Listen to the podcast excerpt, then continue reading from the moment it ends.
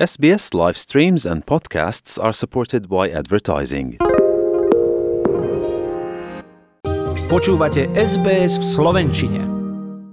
Poslanci prelomili veto prezidentky. Matovičový protiinflačný balíček prešiel. Politickú scénu rozdelil tzv. protiinflačný balíček. Zdražovanie trápi všetkých Slovákov a poslanci sa už mesiace nevedeli dohodnúť na forme pomoci. Nakoniec sa im podarilo schváliť balík opatrení, ktorý nazývali aj protiinflačný.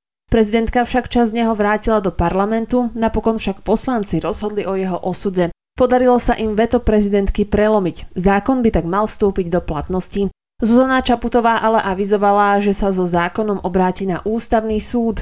Výhrady mali okrem prezidentky aj poslanci za SAS, ktorí tvrdia, že by balík ohrozil hospodárenie samozpráv. Prezidentka vetovala iba tie časti zákona, ktoré majú nadobudnúť účinnosť od 1. januára budúceho roka. Nespokojní sú však aj ľudia a cítia sa byť oklamaní. Rodiny s deťmi očakávali 200 eurový príspevok na každé dieťa. Realita je ale iná. Spomínaných 200 eur v sebe zahrňa aj doterajšie rodinné prídavky, ktoré navýšili a daňový bonus, ktorý zmenil vzorec výpočtu. Novinkou je aj tzv. krúžkovné, ktoré kritizuje samotné ministerstvo školstva.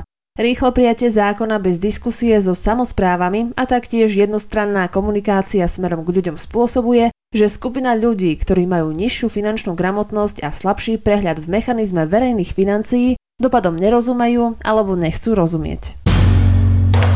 Zdražili nie len bežné tovary a služby. Rekordná inflácia siahla ľuďom na úspory a od začiatku roka predražuje aj hypotéky. Finanční poradcovia upozorňujú, že domácnosti môžu stratiť tisíc eur ročne. Inflácia sa podľa Maroša Oučarika, analytika generálneho riaditeľa Partners Investment, týka nás všetkých. Má presah cez celé spektrum finančných produktov, ktoré Slováci alebo slovenské domácnosti využívajú.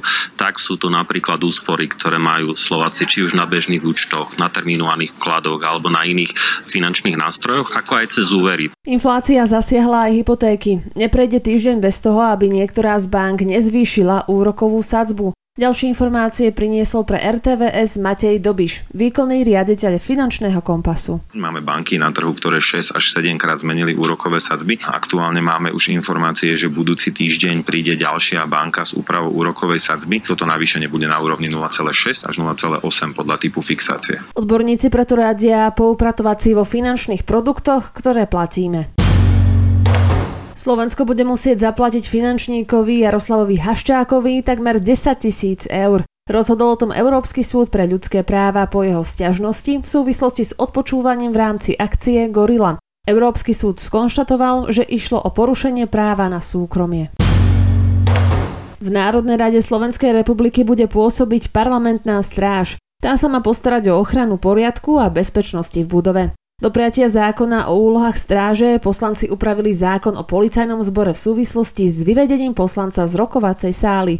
Policajti tak budú môcť použiť hmaty, chvaty či údery a prostriedky na prekonanie odporu. Vykázanie z rokovacej sály sa považuje za neospravedlnenú účasť poslanca na rokovacom dni schôdze. Vyvedenie poslanca bude ponovom sankciované stratou dvoch mesačných zárobkov, čiže platov funkčných príplatkov a tiež aj paušálnych náhrad. Minister životného prostredia Jan Budaj je pripravený zaviesť reguláciu medveďa hnedého. Potrebuje však na to výsledky zo ščítania medveďov. Predpokladá, že ak by ich mal v septembri, regulácia by sa mohla stihnúť ešte v tohto ročnej sezóne.